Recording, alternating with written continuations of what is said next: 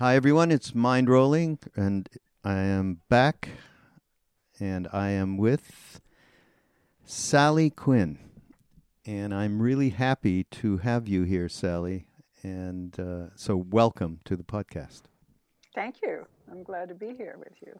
Sally wrote. Uh, well, let's let's start with. Uh, I know of Sally, although well before she wrote this book, and uh, she she's a longtime Washington Post journalist and columnist, columnist, and was a television commentator, and right in the thick of it all in Washington through many, many, many years, and was married to Ben Bradlee, who any of you who don't know who Sally is now, uh, there's a movie out called The Post.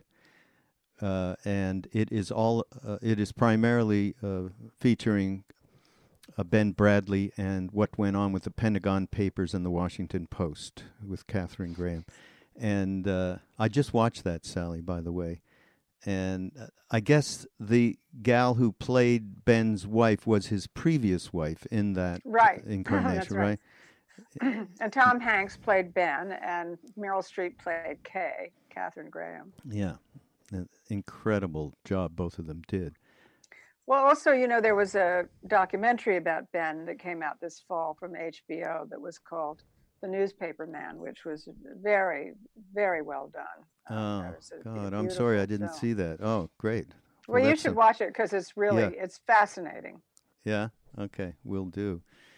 We'll do. So Sally's had quite a life. I'm I live uh, in the south now, but I'm originally I'm Canadian. I'm from Montreal, although I've spent a large part of my life here in the states. I'm a citizen now, a dual, and I live, uh, Sally. I live in uh, Asheville, North Carolina, which is the first time I've been anywhere near the south. Moved here because my wife to be moved here, and I followed her here. I was out in L.A. I had a record company out there, and uh, Sally is from the South, and that is the beginning of. Uh, let's let's really hear a little bit about your upbringing, because from where you started to where you ended up, in many ways, is quite a journey, and I think it would be great for people to just get a little idea of of your upbringing and uh, where and and the when. Well, my mother was from Savannah, Georgia, and I was born in Savannah, Georgia. And my father was off in World War II um, at the time, and then later ended up in Korea. And um, and so we spent time in Statesboro, Georgia, which is where my mother's family was from, uh, in the summers and while my father was away at war, living in Savannah and Statesboro, Georgia, which is about a tiny little town outside of Savannah. And we lived that that my my uh, ancestors were McDougalls. They were all Scots who had come down from North Carolina uh, with the turpentine trade, and they had built this huge plantation house, beautiful white columns, you know, the old traditional Southern uh, mansion, and um, so we. Uh, we spent all this time there, and uh, my aunt Ruth played the organ in the local church, Presbyterian church, but she also had a whole another whole religious or faith or spiritual life, which was that uh, she was part of that the, the, the whole um, Scottish Stones believing in the and the Stones and and, uh, and time travel and and the occult and uh, oh, palmistry and tarot cards and astrology and psychic phenomenon and voodoo and um, and so I I was brought up with that. I mean, I go to Sunday school, but you know, this was my what I call my embedded religion because that's what I was brought up with, and that's what I believed um, um, all of my life. And then then you get to a point in your life where, uh, for instance, if you're a Catholic and you're brought up to believe that if you sin, you're going to burn in hell for eternity, and then you grow up and you think, oh, I, I don't really believe this. However, if you do something really bad, you know, there's this little thing in the back of your brain that says, "Oh my God, am I going to burn in hell forever?" So, even though I, you know, intellectually this didn't make any sense, it worked for me and I believed it. And a lot of these things I still do. I mean, I still follow astrology and I read tarot cards and palms, and I am psychic. And my mother was, my aunt was, my grandmother, my um, my sister. We're all we all have some mm. psychic abilities, and so the, the, ghosts. We had the house was haunted, of course. right, um, what Southern mansion is not haunted? Uh, and so that so that was my mm. my religious upbringing, and and it sort of followed me through my life in in in various ways and superstitions and and you know I, I did start this website uh, for the washington post a religion website but Eh, you know once i sort of got to be an, I, I, I became an atheist very early on in my life because my father was in world war ii and he liberated dachau.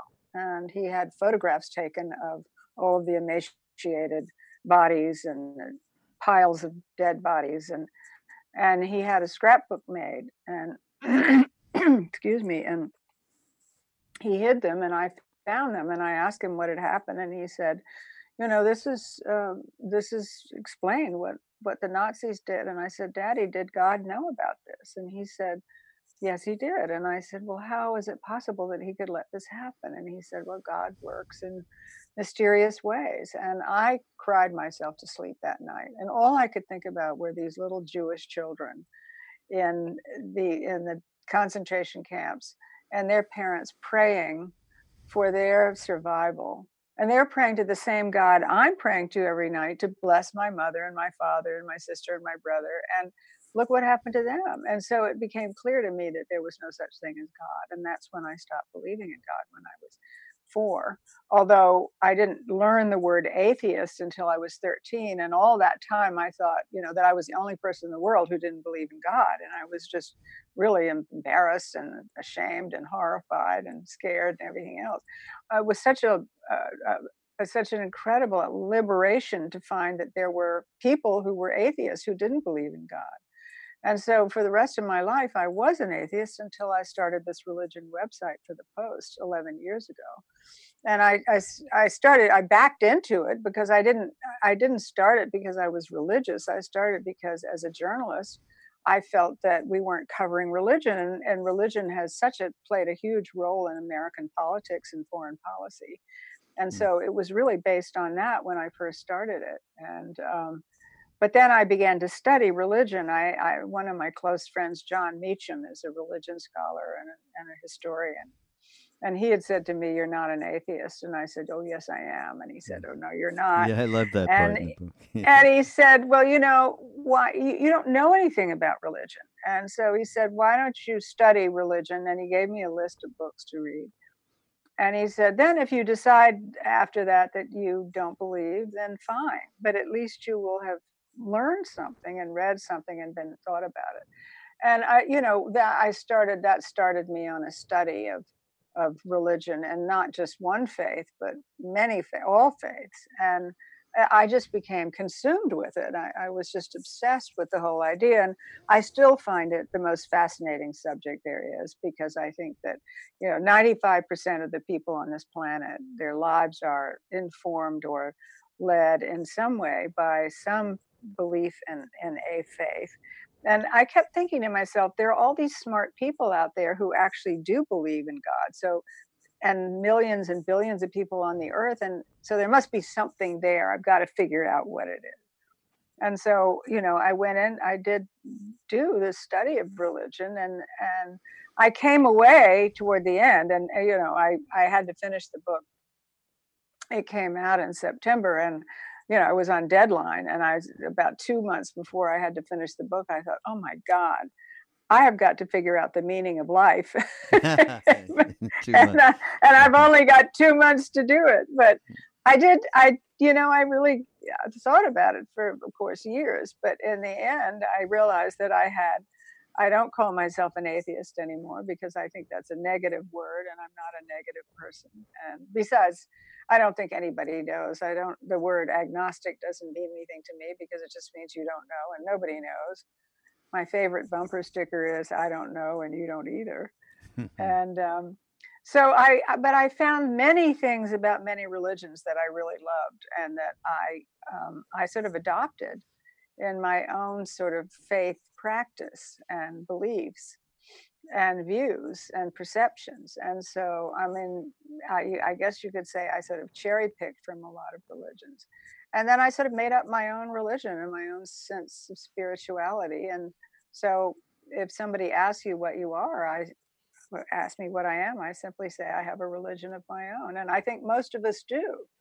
Uh, because I think if you walk into a national cathedral with 3,000 people or a synagogue or a mosque with that many people, every single person there does not believe exactly the same thing. I mean, if they have a relationship with God or with Jesus, or it's it's got to be personal, and so everyone's beliefs are mm. personal. No one believes exactly the same thing. Yeah, I went to India. I'm Jewish. I I was completely, utterly disenchanted with religion and disenchanted with the whole process that I had to go through. My father dragging me to the synagogue and the whole nine yards. And it wasn't. So I was a pretty unhappy young man, teenager. And it wasn't until uh, psychedelics came along in the mid 60s uh, that I start and I I did psychedelics, and then had an understanding there was something that uh, connected us all. There was something that connected me to a deeper place. All of the usual stuff uh, using psychedelics, and um, and when I went to India with Ram Dass, I he went back the second time because he had came back and said I met this incredible being, and so few of us. He said I can't tell you who he is or where he, where he is, but a few of us twisted his arm and went over to India and, and did meet him, and. Uh, so what does he start talking about? Two major things, and it's just what you're saying here. And one was he'd point his finger at like this, and he'd go in Hindi, sub ek, all one. It's all one. Christ, Krishna, Buddha, Muhammad, yeah. all one. So he immediately inst- installed that, instilled that in us. And then all he did for those f- first weeks or whatever, or actually for a long time, was talk about Christ. And I'm thinking, well, wait a minute, Christ. I don't even have any idea. I was taught in school that Christ wasn't good, actually. You know, uh, from people who had actually been in, in the camps and so on, that were my teachers that were really negative and you know very wounded, obviously people. So uh, we were completely turned around back to where we came from, going to India, if you could imagine such a thing. But it but it completely became. Um, uh, whatever served us was what we used to go further inside of ourselves and and and it was I that, whenever the word religion comes up to me it's I can't relate I can't relate to the word God never mind religion as a it's such a it's it's a charged thing and what does it really mean for any one person you know Buddha mind I might like that a little bit better you know how the Buddhists describe it uh, but uh, just the. Well, I uh, think, yeah, I think you know, in when I uh, the title of my book is Finding Magic. Yeah. And magic is I use the word magic for God. Um, yeah. Because it's we're all looking for meaning in our lives. We're lo- we're looking for the transcendent. We're looking for some sense of the divine, and we're looking for magic. And you can call it anything you want um, and God means I've I've interviewed so many people, and not one person has ever had the same definition of God. By God, yeah. But the other thing is that I I call myself a, a, a Christian with a small c, because I do believe that Christ was an extraordinary man, and you know, I mean uh, the. The, the Islam, you know, they recognize Christ as one of the great prophets. Most religions do recognize Christ, as being an extraordinary prophet, if not necessarily the Son of God as Christians. And in fact, a lot of Christians don't really believe that Jesus was the Son of God. But yeah. but his teachings are something worthy to be followed. And so I'd like to be considered when you say, well, that's not very Christian of somebody, you don't necessarily mean that that person doesn't believe that Jesus was the Son of God. You just mean that their behavior, that their yeah their not their goodness, their kindness, their values and ethics and morals. Yeah, but there's uh, the thread of this in terms of. Uh, you you have a great interpretation, a definition rather of God in this book.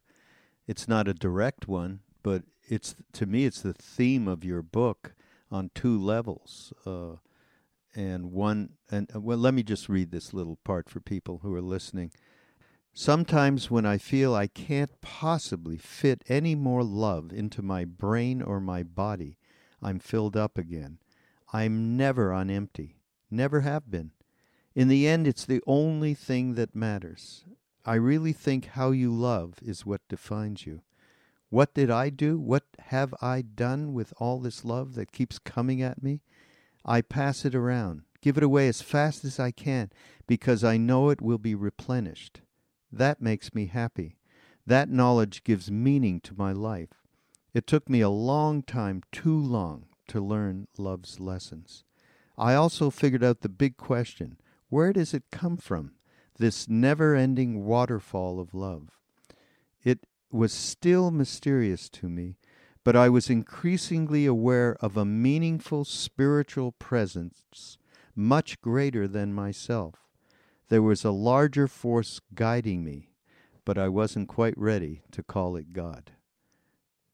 that says it all as far as I'm I mean uh, that's yeah. my experience that spiritual yeah. presence and love and the sharing of it. Uh, Ram Dass talks a lot about this these days.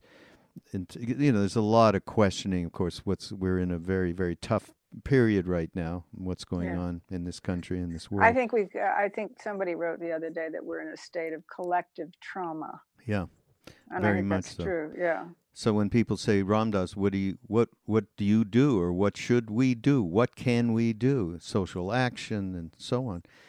And change your heart and then heart to heart to heart we can change and that's uh, that's been his message, and, and it's what you're it's what you're talking about right here. So uh, yeah, I think this is the grand definition. Now the other thing in the book that's so amazing to me is, of course, this love affair with your husband, Ben Bradlee, and the kind of devotion to each other that you had that's described in this book. Um, is is something to aspire. I felt okay. This is something to aspire to. You know, I'm on third marriage, ten years in, and uh, you know, working on it. Okay, we're still working on it. And the way that uh, just just talk a little bit about that because that meeting with Ben and and the the subsequent uh, a, part of the book that really is focused on your relationship is is pretty important. well, I, I met Ben when I was asked to have a job interview with the editor of the editorial page, and he took me in to meet Ben. And um, I was 29 at the time, and he was 20 years older and married. And I was completely dazzled by him. I mean, I just thought that he was the most extraordinary man. First of all, he was incredibly good looking and very sexy and dynamic and just uh, he was just everything, you know, swashbuckling and charismatic, and um, but I, you know, he was uh, like a god, if you'll pardon the expression. he was Mr. Bradlee, the editor of the Washington Post, uh, and then, as it turned out, I didn't work at the Post then, and several years later, he called and asked if I would come in to be, be, for an interview, and I went in, and he wanted me to cover parties for the Washington Post. I I was at that time the social secretary for the, or had been the social secretary for the Algerian ambassador. I knew Washington's social life very well. And uh, he said, Have you ever written anything? And I said, No. And he said, Well, nobody's perfect. You're hired. Mm-hmm. and at that at that time, we spent about a half an hour together, but the electricity between us was just extraordinary. I mean, that the uh, the connection was just made, and both of us just looked at each other I mean, I wasn't looking at him as a potential husband. I was just looking at him as somebody that I felt this connection to that I had never felt that way before. And I think, I mean, he later did talk about how we were both sort of blown away by each other. But it was four years and, until four years later that we, that we got together, and that was, and we didn't actually get together. We went down to the convention together um, in Miami, and Nixon's second convention, and uh, we flew down together on the plane, and by the time we got to Miami, I was madly in love with him, and he Mm-hmm. later admitted he was in love with me. Asked me to have dinner, but it couldn't. It never worked out because he had to be with other other reporters, and we just never. And it was, of course, it was right in the middle of Watergate, so that was very dicey. And you know, he, they were all being Woodward and Bernstein and Ben. Their phones were being tapped, and they were being followed, and you know, there was just easily blackmailable. And I finally just said to a friend of mine, you know, I'm just so much in love with him, I can't stand it. And I'm going to have to tell him. And he said, no, you can't, because if you do, he might take you up on it, probably will. And then, you know, you could put everything in jeopardy the story, the posts, the Wow. journalism, the country. You have to put your country first, he said, which was the only thing as an army brat he probably could have said that that hmm. that convinced me and so i took a job several months later as the first network anchor woman in america in new york just to get away from ben because i just felt it was too impossible and when i left i asked him to take me for a farewell lunch and i told him that i was leaving because i was in love with him and I, I expected him to say, "There, there, dear girl, go go to New York, be with your boyfriend, and live happily ever after." And he said, "I can't believe you're telling me this because I'm in love with you." Mm. And we got Wow. together that night, and um, and forty, we were together for 43 years. Wow. And uh, I mean, uh, listen, uh, we didn't, uh, we fought. I mean, we had fights just like other couples. But I think that, I mean, one of the things that I think that keeps marriages together is that we just had an enormous sexual attraction to each other, for one thing. I mean, we were just couldn't stay away from each other. And we were both dazzled by each other. I mean, we mm-hmm. had such a good time and we laughed and we had fun together, but we were both madly in love with each other. And I think that's the only way you can start a marriage if, because, you know, t- things go bad sometimes and there are ups and downs, and you've got to have that as a baseline. You've got to have that well of love to draw from. And I mean, one friend said he once saw Ben and me have an argument. He said it was like listening to Zeus and Hera having a fight. You know, I mean, we went at each other, and Ben would sort of, because I was, he's tough. Ben was tough, and so was I. And he'd say, I wake up every morning with my dukes up. but we just didn't go to bed mad, you know, it just Mm. didn't, you know. And and that that's part of the secret too Mhm. uh, I think it's not just loving somebody, but cherishing that person. And and there was never a moment. I mean, I, I you know, I just when he walked in the door at night, I would just feel I would be thrilled. I mean, I would always run to him and throw my arms around him, and you could see he was so happy to see me. And I just think that, but I but we it takes work. I mean, I worked on it. I, I made sure that I, I did everything I could to make him happy and comfortable and feel loved and cherished. And um, and it does work, it, but you have to pay attention. You have to listen to each other and you have to respect each other. Okay, you have to new book, Sally Quinn. How to maintain and nourish a marriage. Okay, I think you you All have something to offer there, big time. So, oh boy. Well, there was a time in, the book and talking about that t- period of time, which I- I'm very familiar with. I was on the, uh, in being in Canada, we were helping draft dodgers get over, you know, escaping the war and so on. That's what I was doing in Montreal, uh, just at that time, you know, mid '60s and so on. Um, and you actually, at some point, probably more around 70, I think, you went to Vietnam with Yes. your boyfriend at the time Yes, Warren Hoge. Yeah. and got into Well, he was working. Yeah, we got in a firefight. He, Yeah. well, Warren was at the New York Post and he was slated to be the editor of the New York Post. And the, the owner, Dolly Schiff, didn't want him to go to Vietnam because she didn't want to lose him. And he wanted to, he had volunteered to go over there and cover the war. And I was, I, you know, I'd had enough of war, seeing it with up hand, up close uh, with my father and in Korea and being in a hospital with wounded soldiers for almost a year. And I, so I, I was not glamorized by war, but I really was curious to see Saigon. And so we went to Vietnam on our vacation and stayed with the Newsweek bureau chief, who was one of our closest friends. And we had a lot of good friends over there who were covering it. And uh, one day we asked to go out into the countryside, and our host said, "You don't want to do that. That's crazy." And but the Newsweek guide, the, the, the translator, said he would take us, and so we drove out for half a day and took a picnic lunch, and we didn't see, you know, we saw rice paddies and people carrying things, uh, you know, mothers and children and all that. And then turn we as we turned around to come back,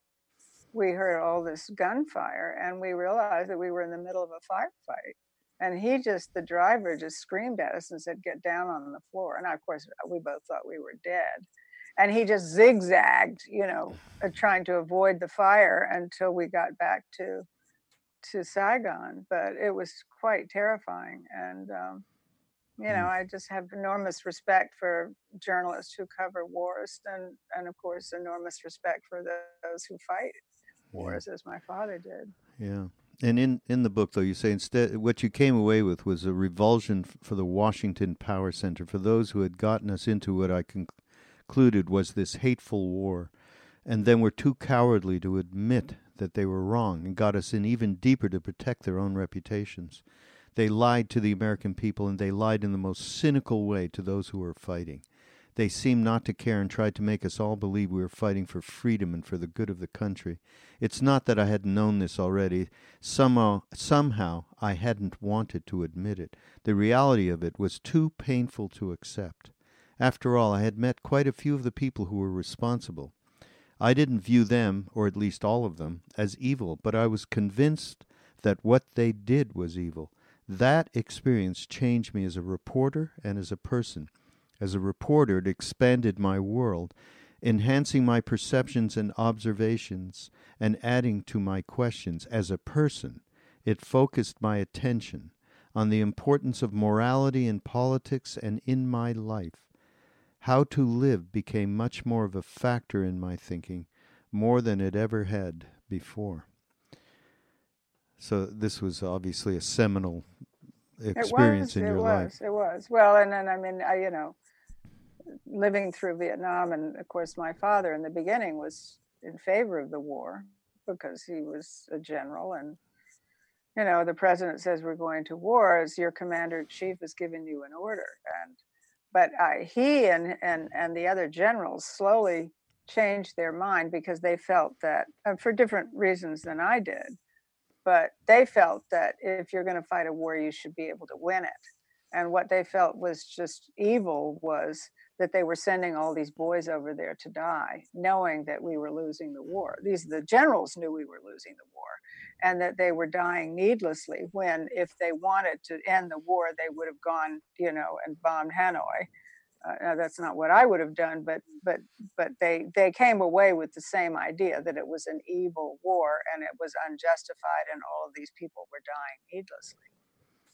Yeah, and one of the core things that in the book, and, and so much anybody can relate to, especially if you were in your formative years back at that time in the 70s, was certainly, of course, what people, everybody, you can watch the posts and see the whole drama around the Pentagon Papers, and um, and then later Watergate. We were, I was sitting with Ram Dass and a couple of other people in the middle of New York City working on a on a uh, an LP project of talks and music, you know, consciousness uh, record set called Love Serve Remember, which is what the in the end the, our foundation is called.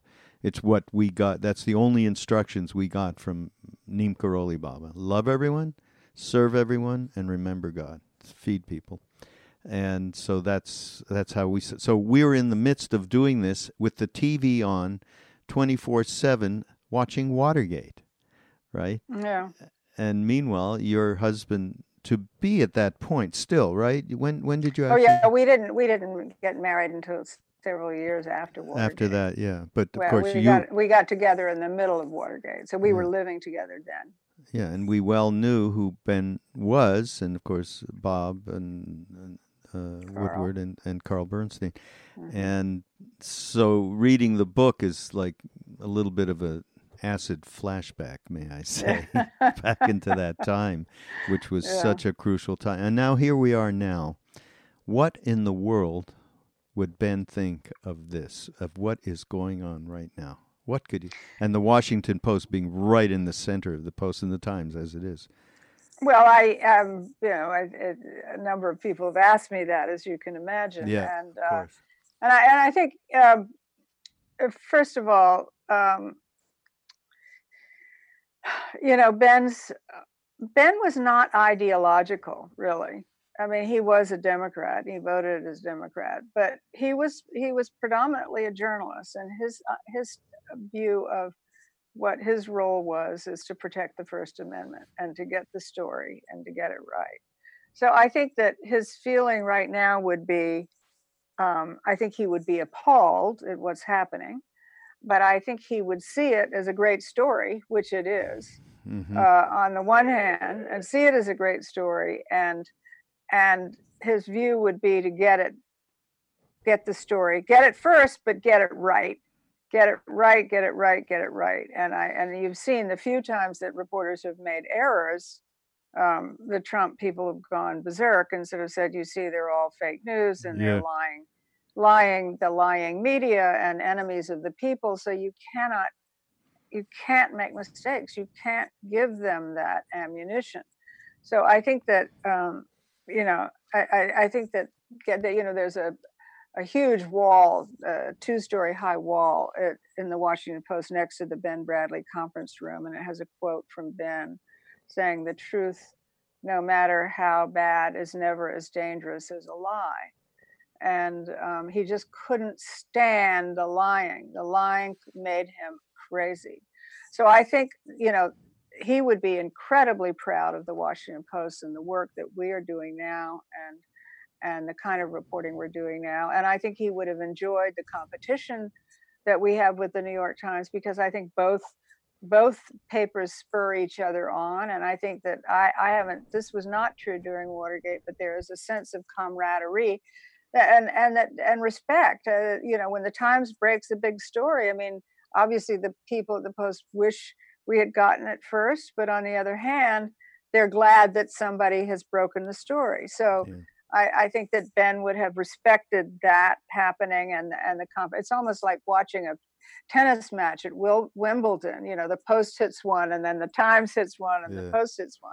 Mm. But I also think that uh, on the other side of it is that he would say, "This is a great story, and let's get it." But I also think that he would be um, really, really upset and concerned about what's happening to our country because he was um, the First Amendment was extremely important to him, but he f- was first and foremost a patriot and an American, and he fought in World War II. And I think that he would be um, just deeply, deeply concerned about what's happening right now.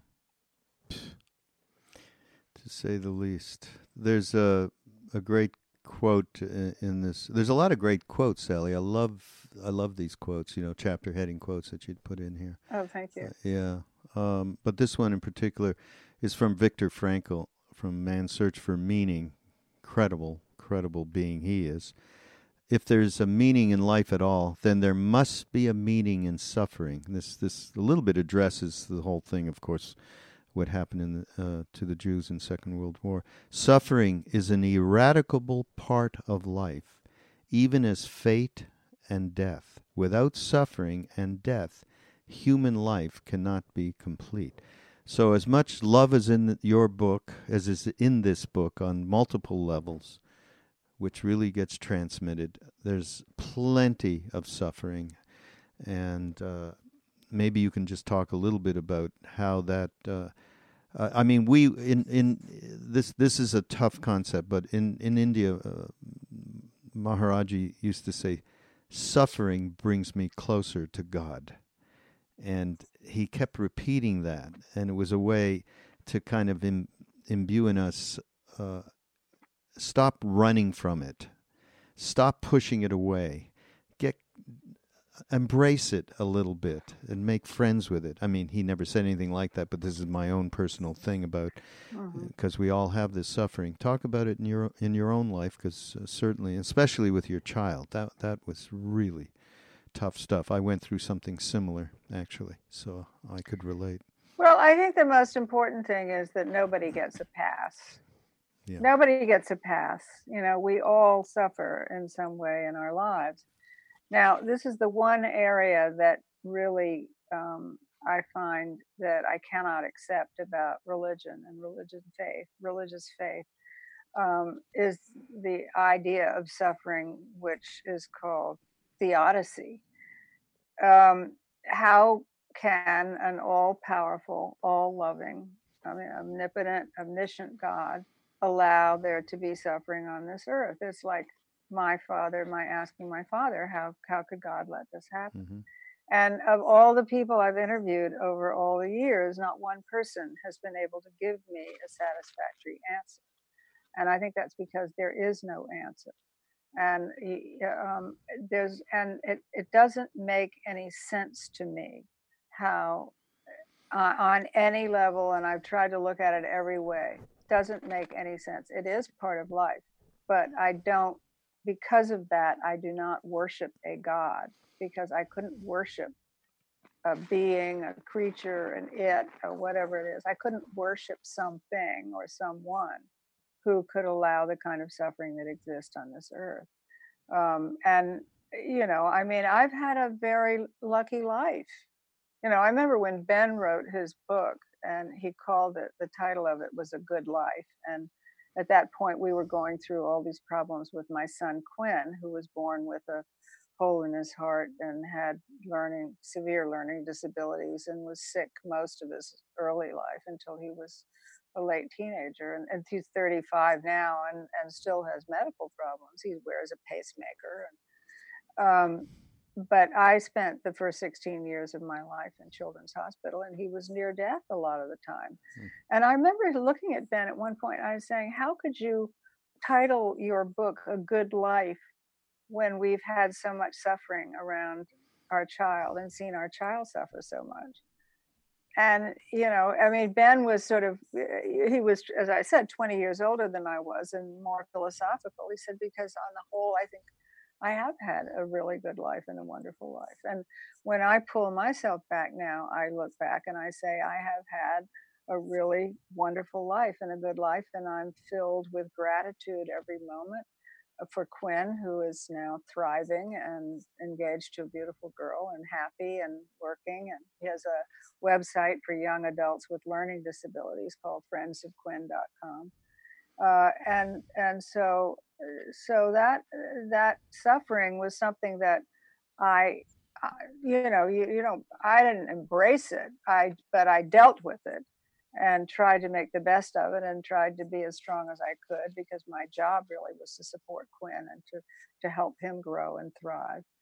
Uh, and in a way, it was because he did survive. What was harder, in a way, was watching Ben get dementia and watching him mm. decline. Mm-hmm. Because mm that went on for, I mean, he was diagnosed eight years before he died. In the last two years, he really couldn't function i mean uh, uh, very well and i you know i literally i slept in the bed with him every night until he died i never had a nurse take care of him but i mean i had to bathe him and i had to get in the shower with him and, and wash him. I had to teach him how to brush his teeth. He couldn't i had to brush his teeth and get him dressed and he was sundowning. He'd get up at you know two in the morning and say i have to go to the white house to meet the president you know that kind of thing. And and um, it was exhausting absolutely exhausting. And just to watch the person that you love the most just slowly disappear away from you but not die that was that was really incredibly painful and that there was a lot of suffering there but i also have to say that those last two years with ben which were the worst in some ways, were also the most spiritual experience. That was the most spiritual experience I ever had in my life, being with him and taking care of him because he was finally this tough macho guy, you know, who I who I had been madly in love with all these years, was suddenly allowed himself to be vulnerable in a way I'd never seen him be vulnerable. And so he let me take care of him in a way mm. he had mm. not done before right. and let me love him in the way that I needed to love him. And in fact, the last I think those last two years were the happiest years of our marriage in an odd Really? way. We were Wow. I was more in love with him the day he died than I ever had been, and Mm. I think he with me. Wow. That's all I got to say. Wow. Now, uh, back to the sufferer. You do say in the, in your book, you quote, uh, uh, is it Robert Rohr, the priest?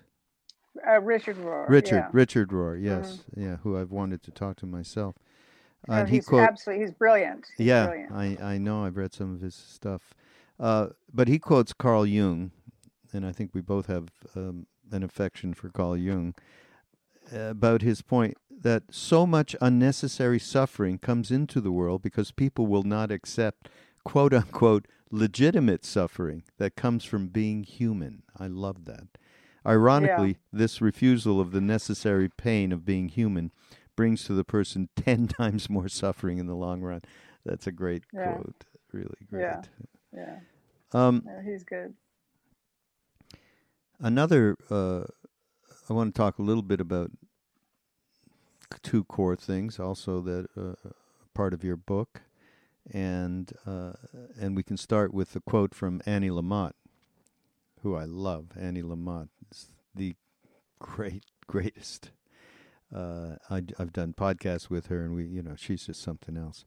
Uh, I do not at all understand the mystery of grace only that it meets us where we are, but does not leave us where it found us. Eh, What a twist, eh? a turn of words. Yeah, uh, she's very clever. Very yeah, clever. really, Yeah. really much. Uh, but uh, yeah, grace, mystery of grace. So, I mean, when we I, again, I'm not a big fan of the word God, and uh, certainly not as an omnipresent somebody who does stuff and uh, and then doesn't do stuff, which is why didn't you do that stuff? I mean, I'm just uh, yeah, I have a hard time with that.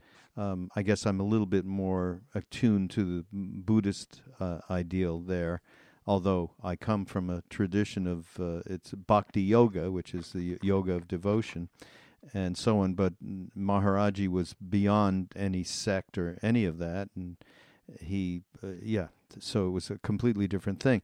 But um, grace is certainly uh, a core. Um, has a core relationship to the mystery and uh, and I I really like. Uh, we have a friend named uh, Joan Halifax, Roshi Joan Halifax. I don't know if you know Roshi. No. Uh, she's a, a, a Zen abbot in Santa Fe. She's a wonderful, wonderful spiritual teacher, and she talks about it a lot about honoring the mystery, you know, and not running from it. And uh, so, grace in your own life, you've had a ton of it and I, I would uh, I would have to suggest that that informs your relationship to the events in your life, including the suffering. No, You know, I I think that's true. I mean, you know, grace is a funny word because I think uh, people have everybody has a different definition of it, and uh, you know, it's kind of uh, like uh, one of the Supreme Court justices said. You know, I. I don't. I can't define porn, but I know it when I see it. You know, and- didn't know well, I mean, I can't define grace, but I know it when I see it. And Yeah. you know, Ben wrote a very small book uh, about Jack Kennedy after he was assassinated, called "That Special Grace," and that there there was this incredible, graceful, graceful part about Jack Kennedy that you know that drew people to him. I think that Ben was a very graceful person. I think that um, there, you know, there was grace in my taking care of Ben and my loving Ben and his loving me. Grace in the suffering of Quinn and and yet watching him overcome all of his eh, watching him overcome so many of his disabilities uh, and, and I think I think we see it in in people's kindnesses, and I think we see it in in values and ethics and morals. Uh, uh, people caring for one another. Uh, I have to say that I think that in the last year since the election, uh, we have seen such a lack of grace in our lives that I think it is. It's been um, it's been really uh, tr- almost traumatic because I, you know, one of the things that you could say grace is magic, you know, and so if I'm if my book is called Finding Magic, it means that you're looking for grace as well as magic. I mean, grace can be God too.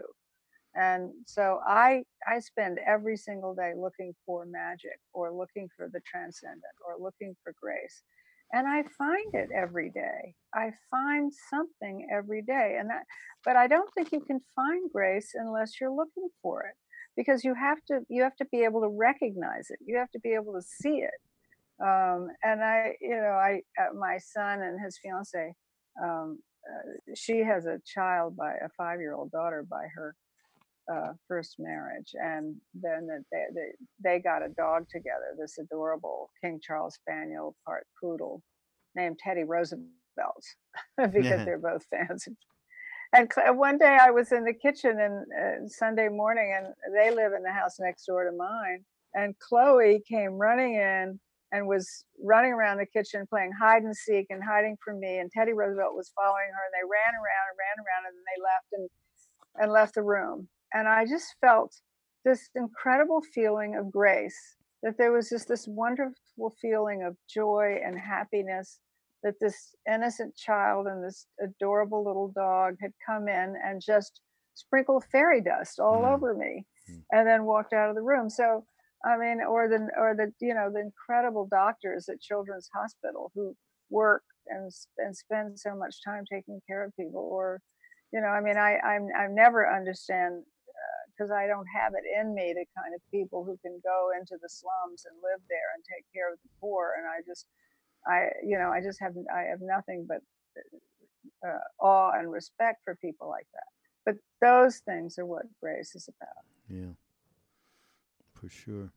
Now you've met so many uh, incredible people over in your life's journey being in Washington and there was so everybody you know go out and get this book because uh, there there's uh, quite a lot of anecdotes that are that would be fun for you to read. Uh, one of them for me was around Barry Goldwater. Okay, yeah, who was this yeah. Republican? For those of you who don't know, he was a, a, a Republican leader back in the early 70s, late 60s, 70s, I guess. And my whole take on him was, you know, he's another Nixonish kind of bad guy, you know, and I and then I'm reading this book and you're going on about how heartful he is and how warm and gracious and uh, I was like, "Oh my God! Here's a here's a case of getting this completely wrong and believing whatever the hell I was believing out there." But yeah, who is Barry Goldwater? I mean, come on. Well, he got such a bad rap. You know, he was a very close friend of Jack Kennedy's. Um, they adored each other, and when before Jack was assassinated, he was going to run for president again, and Barry was going to run against him. And their plan was that they were going to they were going to uh, campaign on the same plane, and that they would get off the plane, and that Barry would make his speech and Jack would make his speech, and they'd get all the crowds, both supporters from everybody out there making the speech, and then they'd get back on the plane and take off for the next place. Really? Um, yes. Oh my. Because I mean, Barry had. I mean, he was incredibly decent, kind, honest. He had enormous integrity he was he was he was a wonderful loving person. He was like a surrogate father to me and to my brother and sister and and he actually lived with my parents when his wife got sick and went back to arizona. He lived with them in their apartment went down to the country with them on the weekends and um, i mean i knew him really well. Ben got to be best friends with barry and they loved each other and uh, i remember they were doing a twin gig out in uh, Orange County, which is very conservative, and the place was packed. Um, and it was Ben, a conversation with Ben Bradlee and Barry Goldwater. And Barry got up and he said, I know you're all here thinking you're going to see a bloodletting and you're going to be very disappointed. Mm. and they had this love in. Mm. Um, no, I mean, he was just a wonderful, he got a very, very bad rap. Um, really? And, you know, Barry, I mean, he, he said a couple of things that he was, you know what he was? He was a libertarian. He was born when Arizona wasn't even a state and he was a cowboy you know he was he was he believed that everybody should i mean he was pro-choice for one thing you know he was pro-gay um, uh, i mean he believed that people should live their own lives and so i mean he was very anti-government in that way because you know he'd grown up and arizona had been independent um, but i mean he was also very tolerant of of any religious point of view Hmm. um, and and respected people. He was a he was an honorary uh, Native American, uh, loved by the Native Americans, and I mean, he was just a great guy. I think if one of the things he had was that he was so uh, accepting of people and so respectful of people that he didn't have a great he, he wasn't very discriminating about his friends he was nice to everybody and if people were nice to him he liked them and so i think oftentimes the choice of the people he had around him was not the best mm-hmm. that's mm-hmm. what i would say that he didn't mm-hmm. choose the best people around him mm. and because he was a conservative i think he drew a lot of people who had a different view of conservatives a conservatism than he did mm. Okay, thanks for straightening me out on Barry Goldwater, Sal. God. Oh boy. Oh, do you want to tell a fun story from the book? Sure. Uh, the dog shit story. You got to tell that story. I love that story. Oh, you mean uh, the Buddhists? Uh, yeah. The, the, my, yeah. My, oh. When you went to Tibet. well, uh, I took a trip after I uh, took over the after I started the website. I decided um, uh, I got a flyer in the mail saying, you know, a three week trip uh, around the world to study the great faiths. And we were going to go to 13 places and study all the faiths. And I thought, you know, uh, was Don Graham asked me to start the website. And I said, Don, I don't know anything about religion. I don't know anything about the internet. He said the same thing Ben did. Well, nobody's perfect.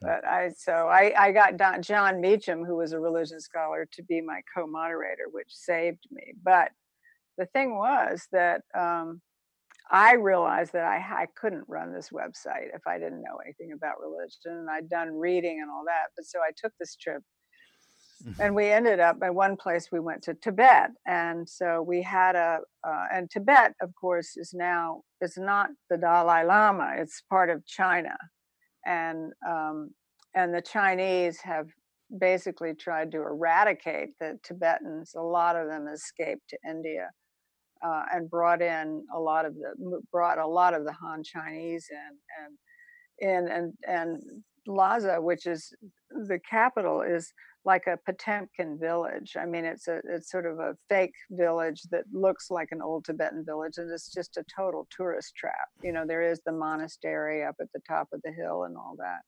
So it's great to see, but and it's completely. I mean, on every corner are Chinese soldiers, and everybody's spying on everybody, and nobody feels safe. Um, and so we had this. I we had a guide who was absolutely adorable, and I can't remember his Chinese name, but anyway, I I spent a lot of time with the guys on those trips because I learned so much from them. We would so I was asking about his family, and and he was very open, but he said, you know, I can't tell you very much because we're not allowed to, you know, talk to people. And so anyway, at one point I asked him about his name, and he said, well, in Chinese it means dog shit. And hmm. I said, what what do you mean dog shit? He said well that's my name. It's dog shit. And i said why would your parents name you dog shit? And he said well you know um, when i was born um, they uh, they named me I am now can't remember but something like good luck. Mm. and he's i was sick from the day i was born and i was sick for years and years and the doctors couldn't do anything. They thought I was going to die. And finally, my parents realized that they had really tempted the gods by giving me this name of good luck or good fortune or whatever else. And he said, the only way that we they were going to get the gods off my case was to change my name. Mm-hmm. And so he said they changed my name to dog shit so the gods gods would not be tempted to, to hurt me. And he said, and I got better the next day, and I've never had a sick day in my life. Uh, and I said, well, don't your friends um, find it? I mean, isn't it a little embarrassing when you introduce yourself as dog shit? He said, no, no, no, everybody understands why. That's so great. That's the greatest story. So, everybody out there, if you need to change a name, you know yeah. what to do now. oh, God. Uh, and it's such a wonderful book. Uh, everybody, Finding Ma- Magic, uh, a spiritual memoir by Sally Quinn. And uh, just one more little quote, which is, again, to me, it's the essence of of the book. It's the essence of everything I understand uh, in my own life. I have faith in the power of love. That's the significance of the stories in this book. Ultimately, loving is the most important thing a person can do. Giving and receiving love is encapsulated in another of my favorite words, albeit a rarely used one. And I've never heard of this word, by the way Redamancy? Redamancy? Redamancy. Redamancy, which means the act of loving in return. George Sand was right when she wrote, There is only one happiness in life to love and be loved. So beautiful. Great, great, great book. I uh, everybody you can go you'll to BeHereNowNetwork.com slash mindrolling. You'll see the uh, show notes and all of the links to be able to get the book. And we're going to put up that film um, also of uh, Ben Bradlee, the doc that Sally talked about early in the podcast, because I want to see it as well. Oh, so it's fantastic. We'll Good. find it and link it up. It's probably on Netflix, Good. if not on YouTube. Good. It's called and, The Newspaper Man. And The Newspaper Man. Okay. Mm-hmm and also on faith is it, it it continues does it not? It does continue. We're trying to revamp it and make it into an app for a phone. Yeah so yeah it's that's a little perfect. bit on yeah. Mm-hmm. yeah absolutely. So but uh, check out on faith and also uh, is there a website or anything that people can uh, no i mean i i have a, a you know i i have a, a sort of a Facebook fan page, but I, uh-huh. I don't have a website. That's all it's needed these days is Facebook fan pages. uh, Not that I look at it, but I, I'm, mm. I'm told it's there. oh, okay. Uh, great to hang with you here, Sally. I really appreciate oh, you taking the time. Great. Thank and, you. And for a uh, wonderful interview. I will uh, look forward to the next book around uh, how to do the marriage properly and be successful. Yeah. Coming okay. soon. Coming soon. uh, this is Raghu Markus and Mindrolling and Be Here Now Network, and we'll see you next week. Bye bye. Bye. Thank you.